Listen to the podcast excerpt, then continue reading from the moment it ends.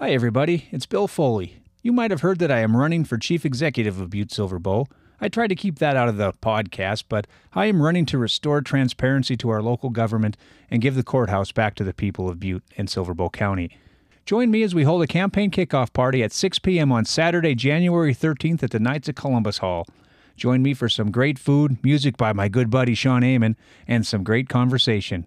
It should be a great time. That is 6 p.m. on January 13th at the Knights of Columbus Hall. I'll see you there. Dr. Michelotti of Helena Orthopedic Clinic grew up in Butte. My next door neighbor in Butte was the trainer for Butte High School. And so, pretty much from third grade on, I was in the Butte High training room, and that had a lot of influence on me. We get to care for people with everything from ankle fractures to hip fractures in older folks, elbow fractures, or injuries in little kids. Most people come to you with a problem that most of the time we can fix. Hopefully, we've made their lives a little bit better. Helena Orthopedic Clinic, now taking appointments at their new location in Butte. Today's bonus episode of the Buttecast is brought to you by Park Street Liquors. If you're looking for it, Park Street Liquors has it. Stop by and see Tom and the crew today. They can assist with your corporate event or wedding by helping create and plan your wine and spirits menu. They can also point you to the finest whiskeys, regional spirits, or the latest RTDs. Park Street Liquors. Call 406 782 6278 or stop by at 133 West Park Street. Make your story legendary. Now, let's get this thing started. Welcome to this bonus episode of the Buttecast with Bill Foley. Listen in as my dad reads his column, Tapper Light. It's a column that might make you laugh and might make you cry. It even might make you mad, but it will always be from the heart. Amen. Now here's my dad, Bill Foley.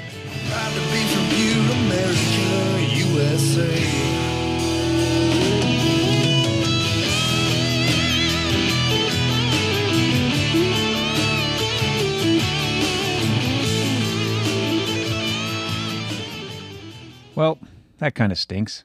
Michigan beat Washington 34 13 last night in the national championship football game, and former Montana Tech football coach Chuck Morrell is a co defensive coordinator for the Huskies. I am happy for my buddy Peach, who lives and dies with the Wolverines. I know he was conflicted watching that game because Peach is also a die-hard Oredigger. Can you imagine rooting for your team your whole life, and then when the team finally gets to the championship game, your team is facing a coach you know personally? well, I'm hoping that happens to me with the Chicago Bears next year when they play Colt Anderson Cincinnati Bengals in the Super Bowl. I'm sure Colt will understand when I root for the Bengals to come in second in that game. It was a ton of fun watching the Huskies make such a great run this season, though. I can't wait to talk to Coach Morrell about it.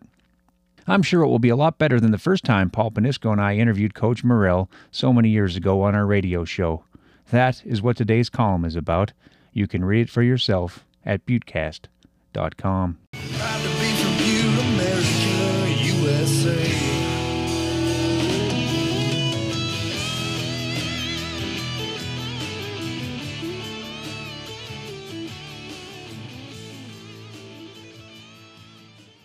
Tapper Light. First interview with Chuck Morrell was no easy task. It was by far the hardest we ever worked on an interview.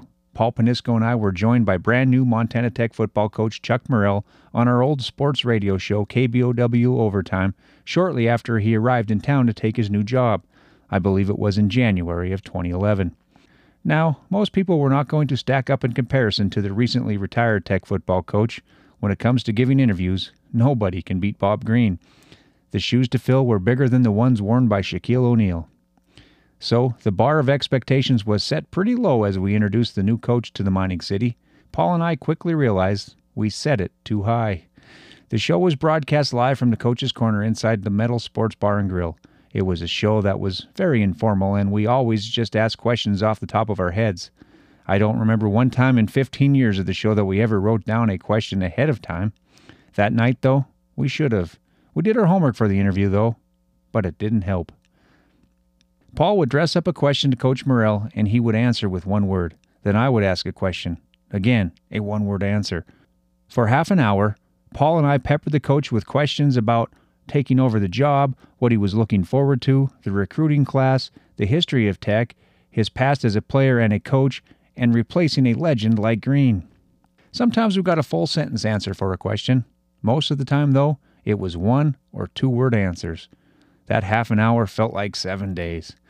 Morrell was clearly a no nonsense guy, and he didn't know us at the time. He had no reason to trust that we were not the kind of guys who would try to get him with a gotcha question.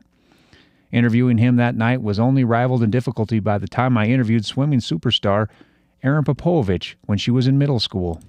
The super shy Popovich just kept shrugging her shoulders when I asked questions, but at least it wasn't a radio interview. I was thinking about that interview with Morrell as I watched them call the defensive plays for Washington in the national championship football game Monday night. The guy came to Butte guarded as can be, and he left, well, as a Butte guy.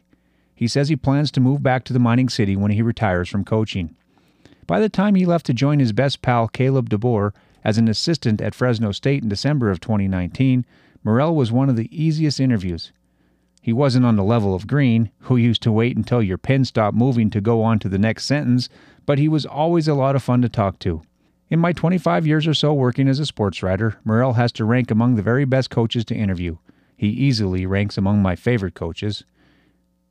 He was always honest and upfront. He never sugarcoated anything, and he never asked me to sugarcoat anything for him. Dealing with a coach as a sports writer is always interesting because no two coaches are alike. I never got to interview Montana Grizzlies legend Don Read, who passed away last week, but I met him once in 1995. Nearly two years later, Coach Read was back in town to announce a Grizzly game on television. I was at a practice waiting to talk to Coach Mick Dennehy, and Read was at that practice. Coach Read was walking off the field and looked my way. From about 25 yards away, he recognized me, said my name, and walked over to shake my hand. Read remembered every name. He could have been a politician. I succeeded Tom Mullen as the sports editor of the Montana Kaimin, the University of Montana student newspaper.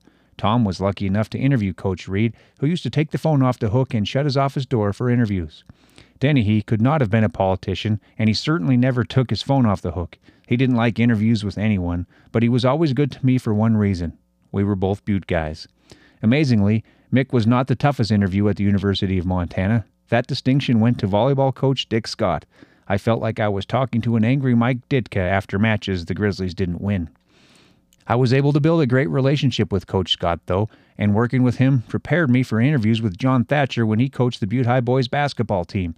Thatcher is the only coach to threaten to beat me up in an interview. I'd like to think he was joking, but I'm not entirely sure.